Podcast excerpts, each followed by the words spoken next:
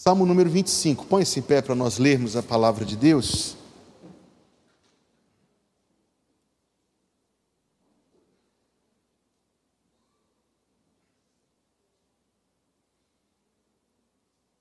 A ti, Senhor, levanto a minha alma. Deus meu, em ti confio. Não me deixes confundido, nem que os meus inimigos triunfem sobre mim. Na verdade, não serão confundidos os que esperam em ti. Confundidos serão os que transgridem sem causa. Faze-me saber os teus caminhos, Senhor. Ensina-me as tuas veredas. Guia-me na tua verdade e ensina-me, pois tu és o Deus da minha salvação. Por ti estou esperando todo o dia. Lembra-te, Senhor, das tuas misericórdias e das tuas benignidades, porque são desde a eternidade. Não te lembres dos pecados da minha mocidade, nem das minhas transgressões mas segundo a tua misericórdia, lembra-te de mim por tua bondade, Senhor. Bom e reto é o Senhor, por isso ensinará o caminho aos pecadores. Guiará os mansos em justiça e aos mansos ensinará o seu caminho. Todas as veredas do Senhor são misericórdia e verdade para aqueles que guardam a sua aliança e os seus testemunhos. Por amor do teu nome, Senhor, perdoa a minha iniquidade, pois é grande. Qual é o homem que teme ao Senhor? Ele o ensinará no caminho que deve escolher. A sua alma pousará no bem e a sua semente herdará a terra. O segredo do Senhor é com aqueles que o temem, e ele lhes mostrará a sua aliança. Os meus olhos estão continuamente no Senhor, pois Ele tirará os meus pés da rede. Olha para mim e tem misericórdia de mim, porque estou solitário e aflito. As ânsias do meu coração se têm multiplicado. Tira-me dos meus apertos. Olha para minha aflição e para minha dor e perdoa todos os meus pecados. Olha para os meus inimigos, pois se vão multiplicando e me odeiam com ódio cruel. Guarda minha alma e livra-me. Não me deixes confundido, porquanto confio em ti. Guardem-me a sinceridade e a retidão, porquanto espero em ti. Redime, ó Deus, a Israel de todas as suas angústias, e o povo de Deus diz: Amém. Você pode se assentar. Irmãos, o tema do nosso estudo hoje e aliás, eu preciso antes de tudo dizer que me deu vontade de ver se a história de José continuava em Gênesis um pouquinho mais, mas ficamos por ali. Mas certamente nós teremos oportunidade e a bênção de visitar outras biografias na Bíblia, outras histórias daqueles que tiveram encontros e passos marcantes com Deus e as lições para nós. Mas nós vimos, na verdade, nós encostamos em diversos assuntos enquanto estávamos estudando a vida de José, e um deles é este assunto que nós vamos ver esta noite, que é a forma como a vontade de Deus pode ser, eu creio que sim, conhecida por nós crentes no que diz respeito às decisões da nossa vida. Quando nós estamos diante de escolhas, que escolha é aquela que Deus nos orienta a fazer? Que decisão é aquela que Deus nos orienta a tomar? Este salmo fala muito sobre isto. Então a gente precisa ver este assunto, é um assunto importante, é um assunto que pulsa na vida de todo mundo de tempos em tempos, quando nós somos postos diante das decisões da vida. Que decisão tomar? Se você for numa livraria evangélica, você corre risco muito grande. Aliás, neste assunto, como em qualquer outro. Existem pelo menos duas ideias que precisam ser evitadas, dois extremos. Existe um extremo no que diz respeito à vontade de Deus, que é extremamente místico. Místico ao extremo, irracional até. De que nós precisamos persuadir Deus a nos orientar com muitas e longas orações e jejuns e sacrifícios e renúncias e abnegações, até que nós satisfaçamos algum patamar de exigência divina, e aí sim, e somente ali é que Deus vai nos orientar. Sem isso, não. E se ficarmos perto disso, Deus não vai abonar a diferença. Ou que Deus vai nos falar por vias assim, pela profecia de alguém, ou por um versículo tirado a esmo na Escritura Sagrada, ou pior ainda, aqueles que são reféns dos seus sentimentos. Sentem isso, Deus está mandando eu fazer isso. Não sente, Deus não está mandando eu fazer. E se sentir em outra direção, diz. E se pensar em falar uma coisa e pensar que foi Deus, já sai falando. É um extremo a ser evitado, místico. O outro extremo também tem que ser evitado. Por causa dos exageros do misticismo, alguns livros foram publicados dizendo que não, não existe nada disso, nada disso. Eu já li alguns livros assim. Na verdade, tenho que confessar aqui diante dos irmãos que durante algum tempo na minha vida cristã fui convencido desse equívoco. Deus não tem uma orientação específica. Se você quiser algo que é bom, se a sua decisão for moral, se a sua decisão for sábia, se não estiver em contrariedade com nenhuma lei de Deus, você é livre para decidir. Deus quer que a gente cresça, Deus quer que a gente seja maduro para assumir a responsabilidade das nossas decisões. Talvez você já tenha ouvido isso também. Então, essa questão muito delicada da vida cristã cai em dois extremos. O extremo que é extremamente místico, transferindo a responsabilidade, orando por qual camisa nós vamos vestir antes do serviço e passando a mão nas camisas, já ouvi isso. Passando a mão nas camisas, até sentindo no coração que é essa que Deus quer que vista. Ou um outro extremo, em que nós não consultamos a Deus para nada. Ora, da forma como eu apresentei, os irmãos já viram que são dois extremos opostos. E eu creio, irmãos, que o que Deus tem para nós está exatamente numa consideração de algumas verdades bíblicas, quase que no meio desses dois extremos, em que, de fato, no que diz respeito às pequeninas, eu quase ouso dizer irrelevantes escolhas, como qual camisa a gente vai usar, nós temos alguma liberdade. Mas no que diz respeito às grandes decisões da vida, as decisões que marcam o curso da nossa caminhada nesta vida, Deus não somente está acessível para que nós consultemos o seu conselho, mais do que isto, é a vontade de Deus, que é o nosso Pai, encaminhar os nossos passos segundo a sua vontade, e isto é alcançado pela dependência de Deus em oração. Como é bom, nós veremos, como é maravilhoso saber que nós temos um Deus de quem podemos assim depender e contar com o seu auxílio. Há uma lista extensa de versículos que nós poderíamos ler que provam isto, mas eu quero colocar somente alguns diante dos irmãos. O primeiro deles está no livro do Êxodo, capítulo 33. Êxodo 33, texto fascinante. Queira abrir aí em sua Bíblia.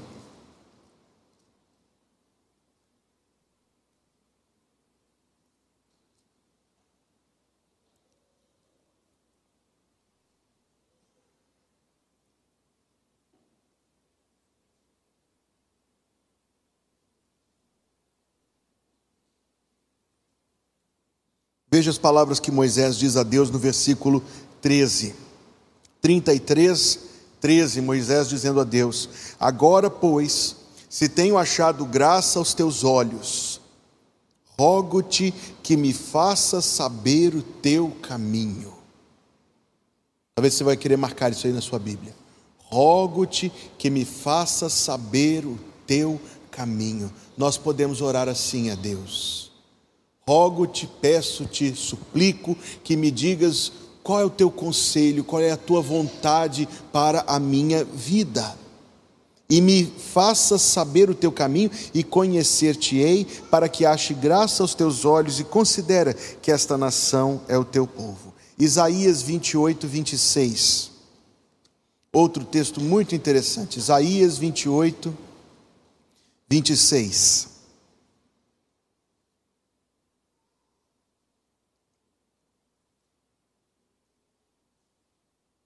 Onde está escrito: O seu Deus o ensina e o instrui acerca do que há de fazer. O seu Deus o ensina e o instrui acerca do que há de fazer. Maravilhoso saber isto. Maravilhoso saber que Deus tem tanto interesse amoroso nas nossas vidas, a ponto de se importar e, mais do que isso, nos ajudar a alcançar e compreender e ter discernimento da Sua orientação paternal para as nossas decisões, escolha para a jornada da nossa vida. Somente mais um versículo e depois nós vamos voltar ao Salmo 25. Salmo 5.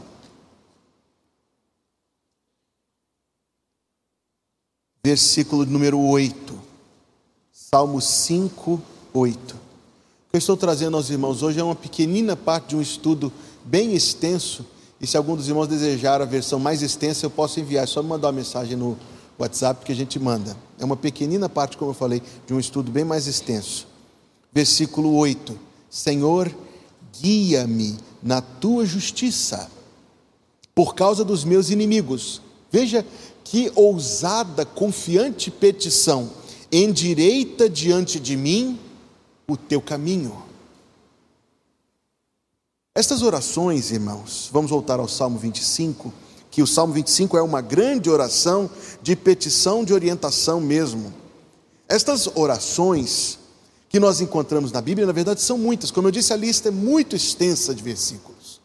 E elas mostram algo, algo muito, muito claro de entender que no que diz respeito às decisões maiores, eu quero dizer isso de novo, aquelas que determinam o curso da nossa existência, nós podemos ter a orientação de Deus, que, como um pai, tem muito grande interesse nas nossas vidas. Deus nos dá liberdade e responsabilidade e sabedoria na grande maioria das nossas decisões. Ou como alguém ilustra isso dizendo que no primeiro dia que Adão e Eva conviveram juntos, isso é uma ilustração eles tiveram um diálogo muito interessante. Adão, cansado de ter dado os nomes aos bichos, recuperando-se de uma cirurgia muito invasiva que removeu a costela dele, né? Ele estava meio cansado e Eva disse a ele: Vai descansar um pouco que eu vou preparar algo para nós comermos. Então, quando Adão achou um lugar para descansar, Eva logo gritou: Adão, pelo amor de Deus, vem aqui. Corre Adão e diz assim: Que foi? E ela diz: O que, que nós vamos comer? Disse: Eu não sei. Ela pergunta para Deus o que, é que Deus quer que a gente coma. E lá vai Adão até Deus e diz: Senhor, Eva está pedindo para perguntar o que é que é para a gente comer. E Deus disse: De toda árvore do jardim comerás livremente, que Deus já tinha dito antes, mas da árvore do conhecimento do bem e do mal não comerás. E Adão volta para Eva e diz para Eva: Olha, Deus me disse exatamente aquilo que já tinha dito antes. Ela, ah, então tá bom. Logo em seguida chama ele de novo e diz: Adão, mas como que é para fazer? É para é fazer de que jeito? Pergunta para Deus. E Adão sem graça.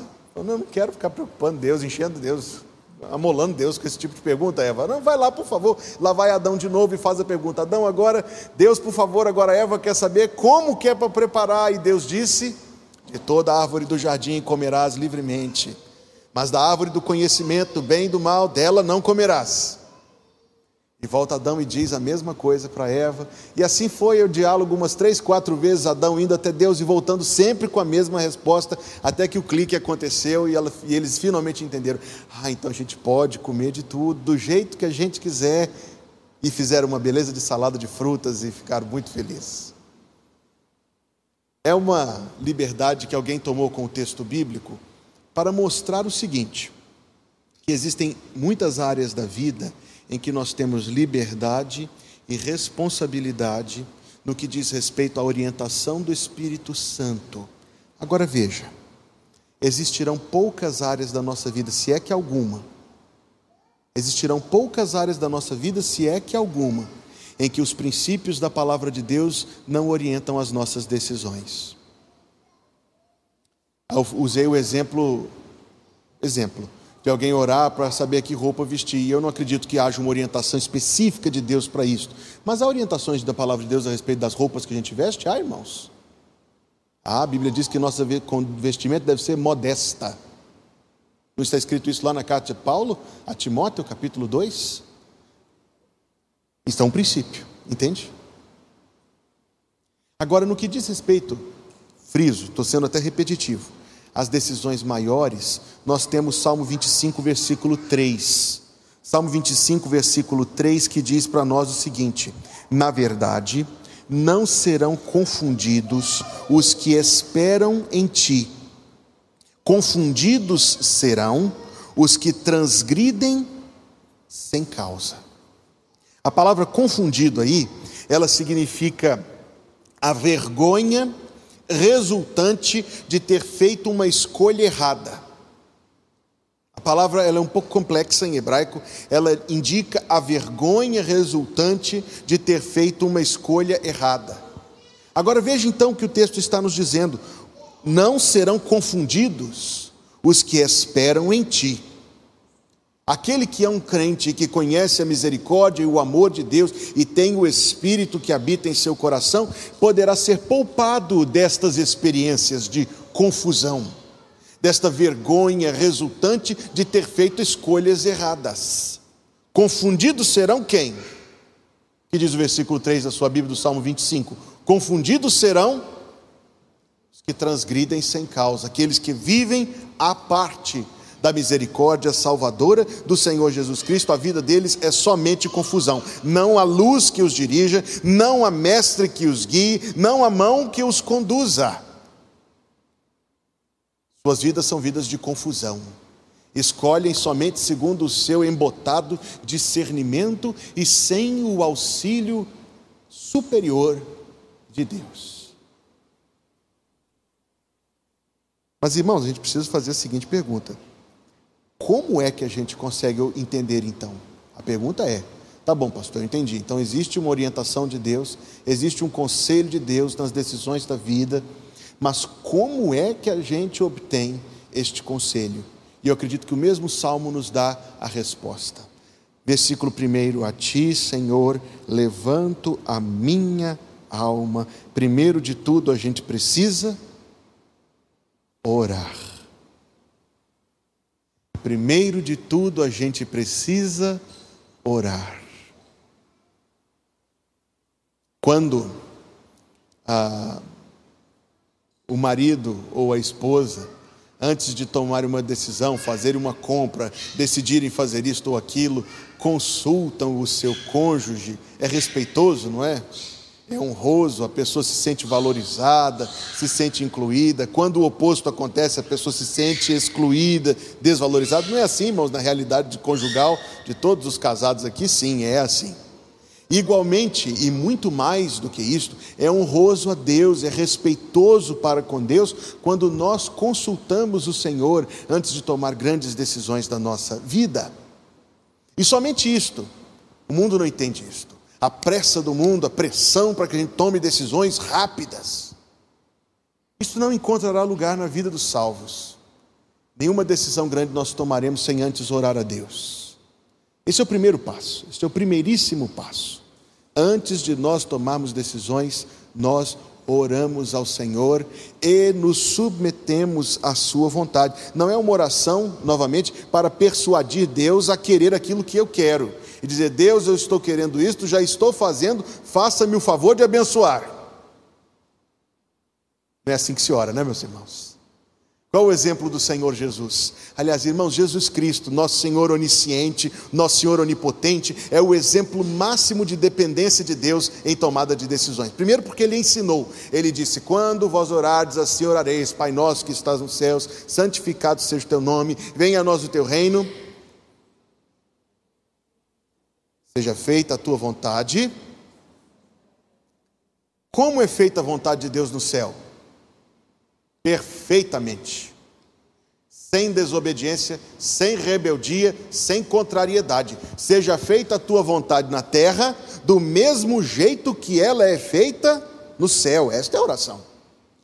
Jesus Cristo ensinou isto, Jesus Cristo confirmou isto com a sua prática, como ele orou no jardim: Pai, se possível for, passa de mim este cálice, contudo não seja como eu quero, mas como tu queres. Aquilo que ele ensinou, ele fez. Antes de escolher os onze apóstolos mais Judas Iscariotes, No Evangelho de Lucas está escrito que o Senhor Jesus passou a noite inteira orando. E depois de passar a noite orando, ele desceu e aí ele escolheu. Agora, o mesmo evangelho, lá Evangelho de João, melhor dizendo, nos diz o seguinte: que Jesus sabia desde o início quem iria trair. Então Jesus Cristo não foi enganado pelo Pai, não recebeu uma pista falsa, ele sabia, ele sabia a escolha que estava fazendo. Agora veja o seguinte: se Jesus Cristo que sabia, onisciente, eterno, santo, impossível de ter a sua alma corrompida pelo pecado, se o Senhor Jesus Cristo, que controlava as tempestades da natureza e que podia transformar pedras em pães, se ele orava antes de tomar decisões, quem somos nós? Que não somos oniscientes. Quem somos nós que não temos almas incorruptíveis? Quem somos nós que não podemos controlar os fenômenos da natureza para não fazer o mesmo? Aquele texto conhecido da carta de Tiago encontra, encontra sua expressão aqui. Ei agora vós que dizeis amanhã iremos a tal lugar e lá passaremos tanto tempo e ganharemos e assim faremos. E o que Tiago diz? Devias dizer, se o Senhor quiser. Agora, não é só por dizer, irmãos. Dizer por dizer, Satanás também fala. Não é meramente adquirir o hábito de falar se Deus quiser em cada coisa, mas pensar dessa forma, sentir dessa forma, encarar a vida desta forma que aquilo que Deus tem, mesmo que por intervenções negativas, é superior àquilo que nós conseguimos planejar e querer. É disso que o texto está, obviamente, falando. Então, quando nós vamos a Deus em oração por uma decisão a ser tomada, a nossa oração há de ser uma oração de sujeição. Queira Deus assim, não queira, a vontade de Deus é aquela que nós devemos buscar e desejar, e a vontade de Deus é boa, perfeita e agradável. Salmo 25 não nos fala somente para orar. O Salmo 25 fala assim no versículo 7: Não te lembres dos pecados da minha mocidade, nem das minhas transgressões, mas segundo a tua misericórdia, lembra-te de mim por tua bondade, Senhor. Numa oração de pedido de, de auxílio, numa oração de dependência e de pedido de conselho e orientação, porque cargas d'água Davi vem falar dos seus pecados de outrora? A resposta é simples. Você observou que do versículo 15, perdão, 16 em diante, ele fala que a sua situação era terrível. Versículo 16 ele diz que estava solitário e aflito.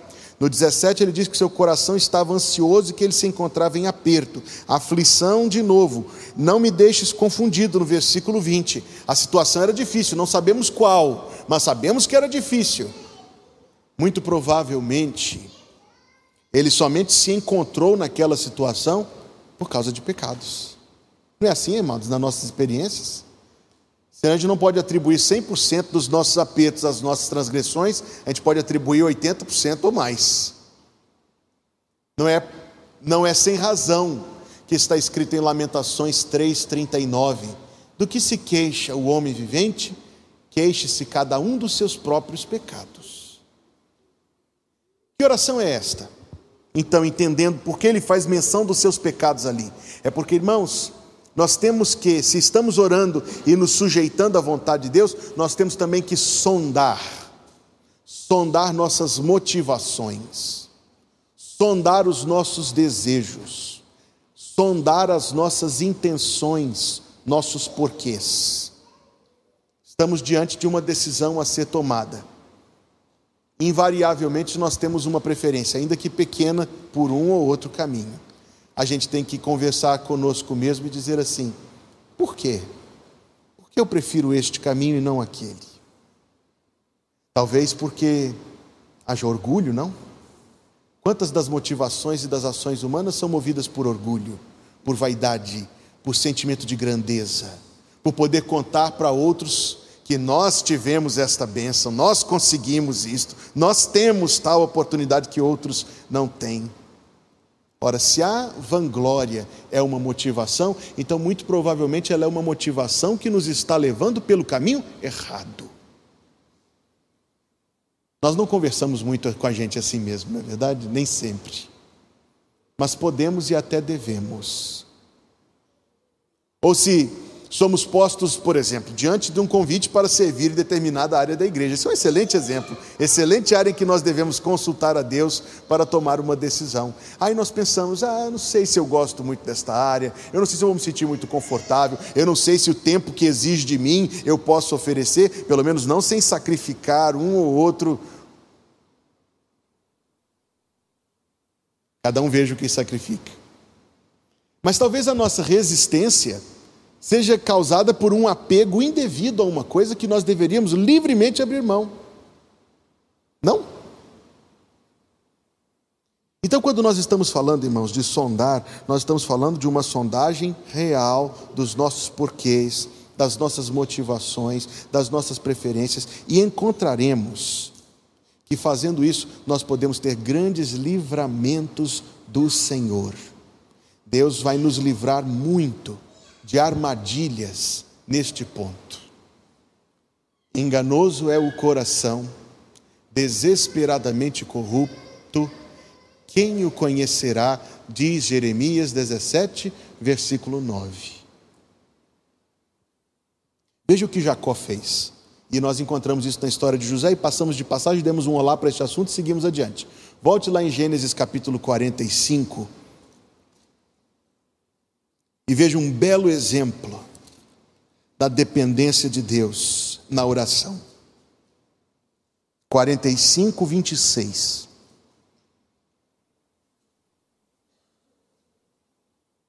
Do livro dos Gênesis, onde está escrito: Então lhe anunciaram os, os onze filhos, os dez filhos, Benjamim ficou no Egito voltam para confessar a seu pai o seu pecado, as suas mentiras, o seu complô, o seu esquema, os anos que viram aquele luto, a gente já apreciou este fato, mas observe: anunciaram dizendo: José ainda vive.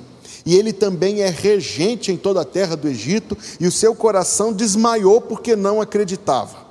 Porém, havendo-lhe eles contado todas as palavras de José que ele lhes falara, observe o próximo detalhe: e vendo ele os carros que José enviara para levá-lo. Interessante esta observação. José, Jacó, observou aquelas grandes carruagens luxuosas do Egito, como uma prova de que, o que, eles, de que o que eles estavam dizendo era verdade. Eles não teriam condições de voltar com aquelas carruagens, que era o veículo mais top do mundo daquele tempo, eles não tinham condições para isso. Então ele entendeu aquilo como uma evidência de que o que eles estavam falando era verdade. Agora veja. E vendo ele os carros, reviveu o espírito de Jacó, seu pai, e disse a Israel: Basta, ainda vive o meu filho, eu irei, eu irei e o verei antes que morra. Decisão tomada. Mas veja o que ele fez. Partiu Israel com tudo quanto tinha e veio a Berseba e ofereceu sacrifícios ao Deus de seu pai Isaque. Ele parou para orar. Ele parou para orar, mesmo com a decisão tomada, mesmo com a alegria de rever o seu filho, mesmo com todas aquelas perspectivas de provisão no Egito, ele parou para orar. E falou Deus a Israel em visões de noite e disse: Jacó, Jacó. E ele disse: Eis-me aqui. E disse: Eu sou Deus, o Deus de teu pai. Não temas descer ao Egito. Por que Deus disse isso? Porque ele temia. Não temas descer ao Egito. Deus já disse: Não temas alguém que não estava temendo na Bíblia. Sempre que Deus diz não temas, Ele diz alguém que está temendo. Não temas, porque eu te farei ali uma grande nação e descerei contigo ao Egito.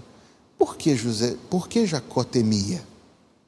Temia porque Jacó, muitas vezes no seu passado, ele tinha uma lembrança viva disso, muitas vezes ele agiu por vaidade, muitas vezes ele transgrediu contra Deus, muitas vezes ele mentiu, Anos e anos ele passou longe e frio na fé e se envolveu em enganos terríveis lá nas tendas, na casa, na fazenda do seu sogro. Então, agora, antes de ele dar um passo tão grande na sua vida, ele vai orar a Deus com temor, até que Deus diga: Não temas ir. Esta, irmãos, é a experiência, não na mesma proporção e intensidade que Jacó viveu, mas esta é a experiência que eu estou querendo fazer referência esta noite, que nós podemos também viver quando nós buscamos o Senhor nosso Deus em oração e pedimos a sua orientação e a sua direção para a nossa vida. Então nós temos que orar e nos submeter a Deus. Nós temos que considerar com seriedade as motivações do nosso coração e aprender a rechaçar motivações equivocadas. Já parou para pensar nas loucuras, nos sacrifícios que as pessoas fazem com a promessa de que elas vão obter mais recurso financeiro? Já observou isso na vida de tantas pessoas?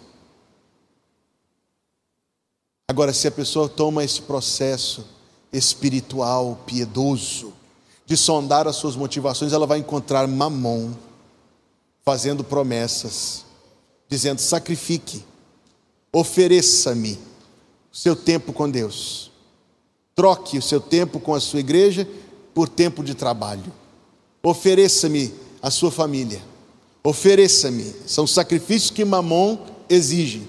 E ele diz: Eu te darei rios de dinheiro, e eu te darei segurança, e eu te darei vanglória, e eu te darei tudo que o dinheiro pode oferecer. Esta é a luta que acontece no coração humano, vencível para quem busca o Senhor Deus em oração e confronta os seus próprios desejos. o versículo número 9, 8 e 9. Bom e reto é o Senhor, por isso ensinará o caminho aos pecadores. Você vai gostar disso aqui. A palavra ensinar ali não é beabá da escola, da, da, do educandário, da pedagogia. O ensinar ali é a ideia do esporão para treinar e domar um animal. Ora, irmãos, nós somos homens e não somos animais, mas o nosso espírito é indomável como o espírito de um animal, rebelde, insubmisso. E Deus precisa nos treinar e nos domar com os esporões da sua graça e da sua misericórdia. Quando o texto diz ensinará o caminho aos pecadores, é mais do que isto, é que Deus há de habilitar e treinar e ensinar e domar os nossos corações Guiará, diz o versículo 9, os mansos em justiça. E aos mansos ensinará novamente essa palavra o seu caminho. Eu quero enfatizar esta expressão: guiará os mansos em justiça. Há duas palavras hebraicas, há mais, mas duas em especial, que são traduzidas como justiça nas nossas Bíblias.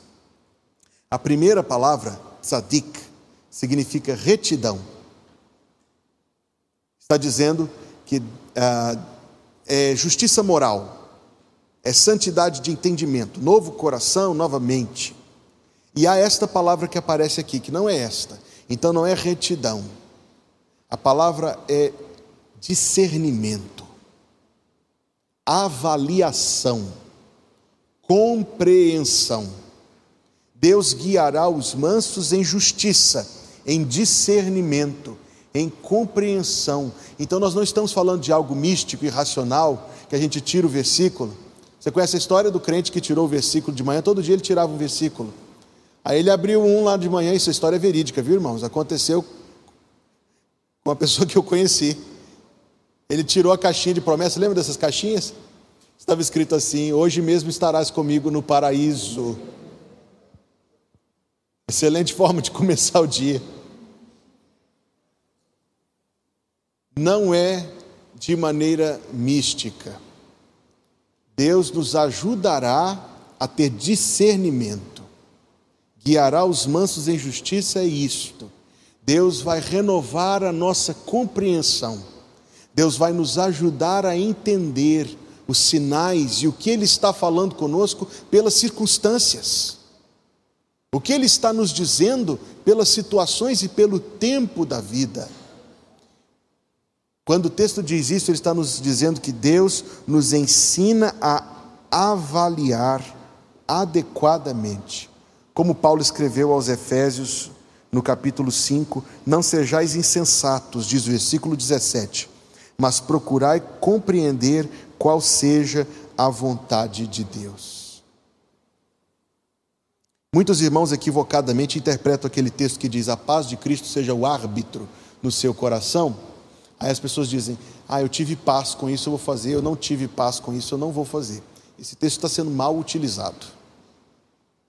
Esse texto aplica-se primariamente a relacionamentos humanos e a nós resolvermos as nossas diferenças priorizando a unidade da igreja e a paz dos relacionamentos na igreja. Ponto. Ele tem aplicação nesta área? Dificilmente. Deus nos dará discernimento, guiará os mansos em justiça. Não é uma impressão, há uma impressão subjetiva, eu vou falar dela se o tempo permitir ainda esta noite. Mas não neste texto que eu citei, não é na paz de Cristo, Deus nos dá discernimento, Deus opera pela nossa compreensão.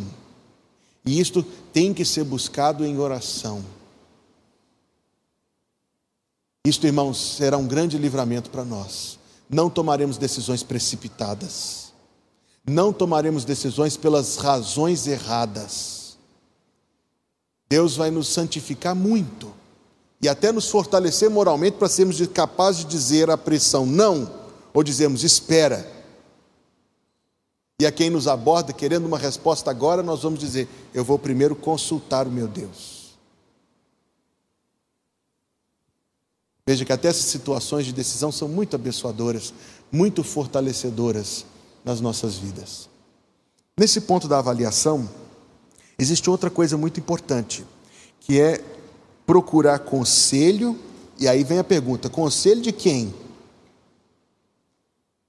Conselho de alguém que seja um crente, que conheça a Escritura Sagrada, que tenha temor de Deus, que saiba, biblicamente, até por experiência talvez, dar uma palavra útil a respeito da situação que você está vivendo. Esse é o verdadeiro amigo. Leais são as feridas, não é isso que diz Provérbios 27? Leais são as feridas feitas pelo amigo. Quem diz palavras bajuladoras, apenas falando aquilo que queremos ouvir, bem não nos faz. Veja se você está diante de uma decisão, já tem uma preferência por uma coisa. Talvez a sua motivação seja vaidade, incredulidade, o que for. Aí você encontra alguém para te dizer: vai, vai mesmo, faz isto, vai ser bom para você. É o que queremos ouvir. Mas no ponto em que nós estamos avaliando e procurando discernimento, nós procuraremos discernimento naqueles que têm condições de dar uma palavra que venha do Espírito Santo. Muitos conselhos errados, irmãos. Muitos conselhos errados, por razões erradas, com compreensões erradas. O conselho que nós precisamos buscar é o conselho da justiça. O conselho que vem da parte de Deus. Versículo 15. Tem a ver com a forma como nós aceitamos as intervenções de Deus. Uma porta que se abre ou uma porta que se fecha. Os meus olhos estão continuamente no Senhor, pois Ele tirará os meus pés da rede. É uma forma maravilhosa como Deus pode muitas vezes intervir. Já estamos com uma inclinação, já estamos com uma decisão praticamente tomada, mas a porta se fecha. É a misericórdia de Deus. Paulo viveu isto. Está lá em Atos, capítulo número 16. Eu tenho procurado, irmãos, ilustrar cada ponto deste versículo, deste Salmo 25 com outros textos bíblicos, exatamente para que nós possamos ver o quanto este é um assunto que está claro na Bíblia, da forma como Deus conduz os nossos passos. Atos 16, 6. E passando pela Frígia e pela província da Galácia, foram impedidos pelo Espírito Santo de anunciar a palavra na Ásia. Deus fechou a porta.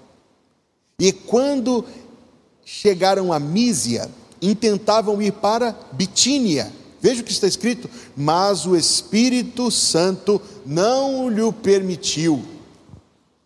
É interessante isto, porque como Paulo soube que o Espírito Santo não permitiu?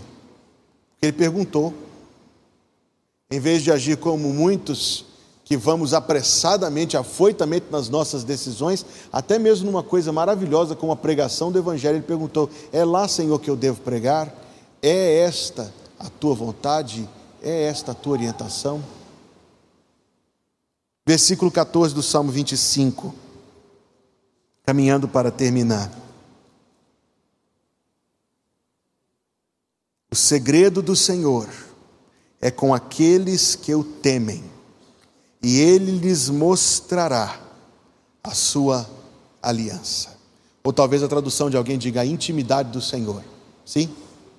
É porque nós estamos diante de uma palavra maravilhosa. Olha, irmãos, eu queria ter tempo para poder entrar só neste versículo 14. É maravilhoso isso aqui. Quando o rei de Israel dava uma audiência privativa a alguém, ora, você acha que você consegue um, um horário aí, uma audiência com o prefeito de São Luís, com o governador do Maranhão, com o presidente do Brasil, é fácil? Estou passando ali, diga ele que eu estou indo, é fácil? Imagine alguém ter uma audiência com o rei de Israel.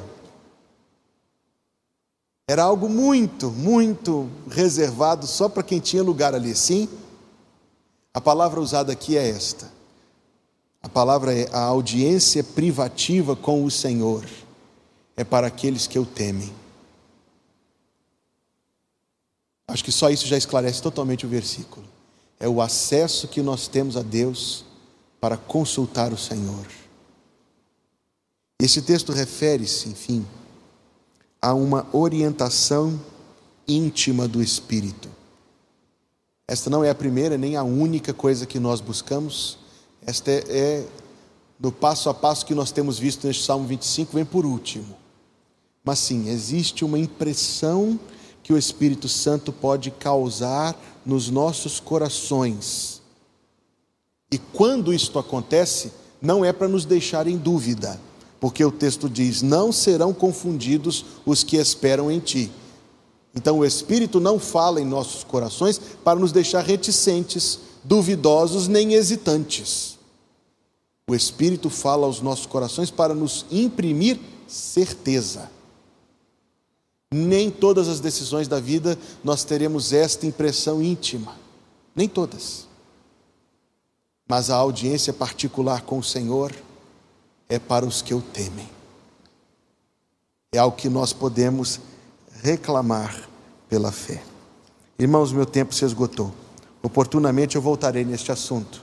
Mas eu queria concluir, inclusive porque eu tinha trazido como última parte várias perguntas que esse assunto traz, mas eu não tenho tempo de responder.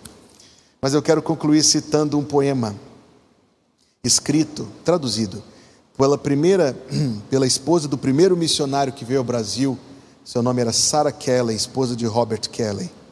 E ela escreveu assim: As tuas mãos dirigem o meu destino. Ó Deus de amor, que sempre seja assim. Teus são os meus poderes e a minha vida. Em tudo, eterno Pai, dispõe de mim. Meus dias sejam curtos ou compridos, passados em tristezas ou prazer, em sombra ou luz, é tudo como ordenas, e eu tenho por bem-vindo o teu querer. As tuas mãos dirigem o meu destino, cravadas dantes na sangrenta cruz, por meus pecados foram transpassadas e posso nelas descansar, Jesus nos céus erguidas, sempre intercedendo, as santas mãos não pedirão em vão. Ao seu cuidado, em plena confiança, entrego minha eterna salvação. As tuas mãos dirigem o meu destino, acasos para mim não haverá. O grande Pai vigia o meu caminho e sem motivo não me afligirá. Eu tenho em seu poder constante amparo, forte é seu braço, imenso o seu amor. E em breve, entrando na cidade eterna, eu louvarei meu guia e salvador.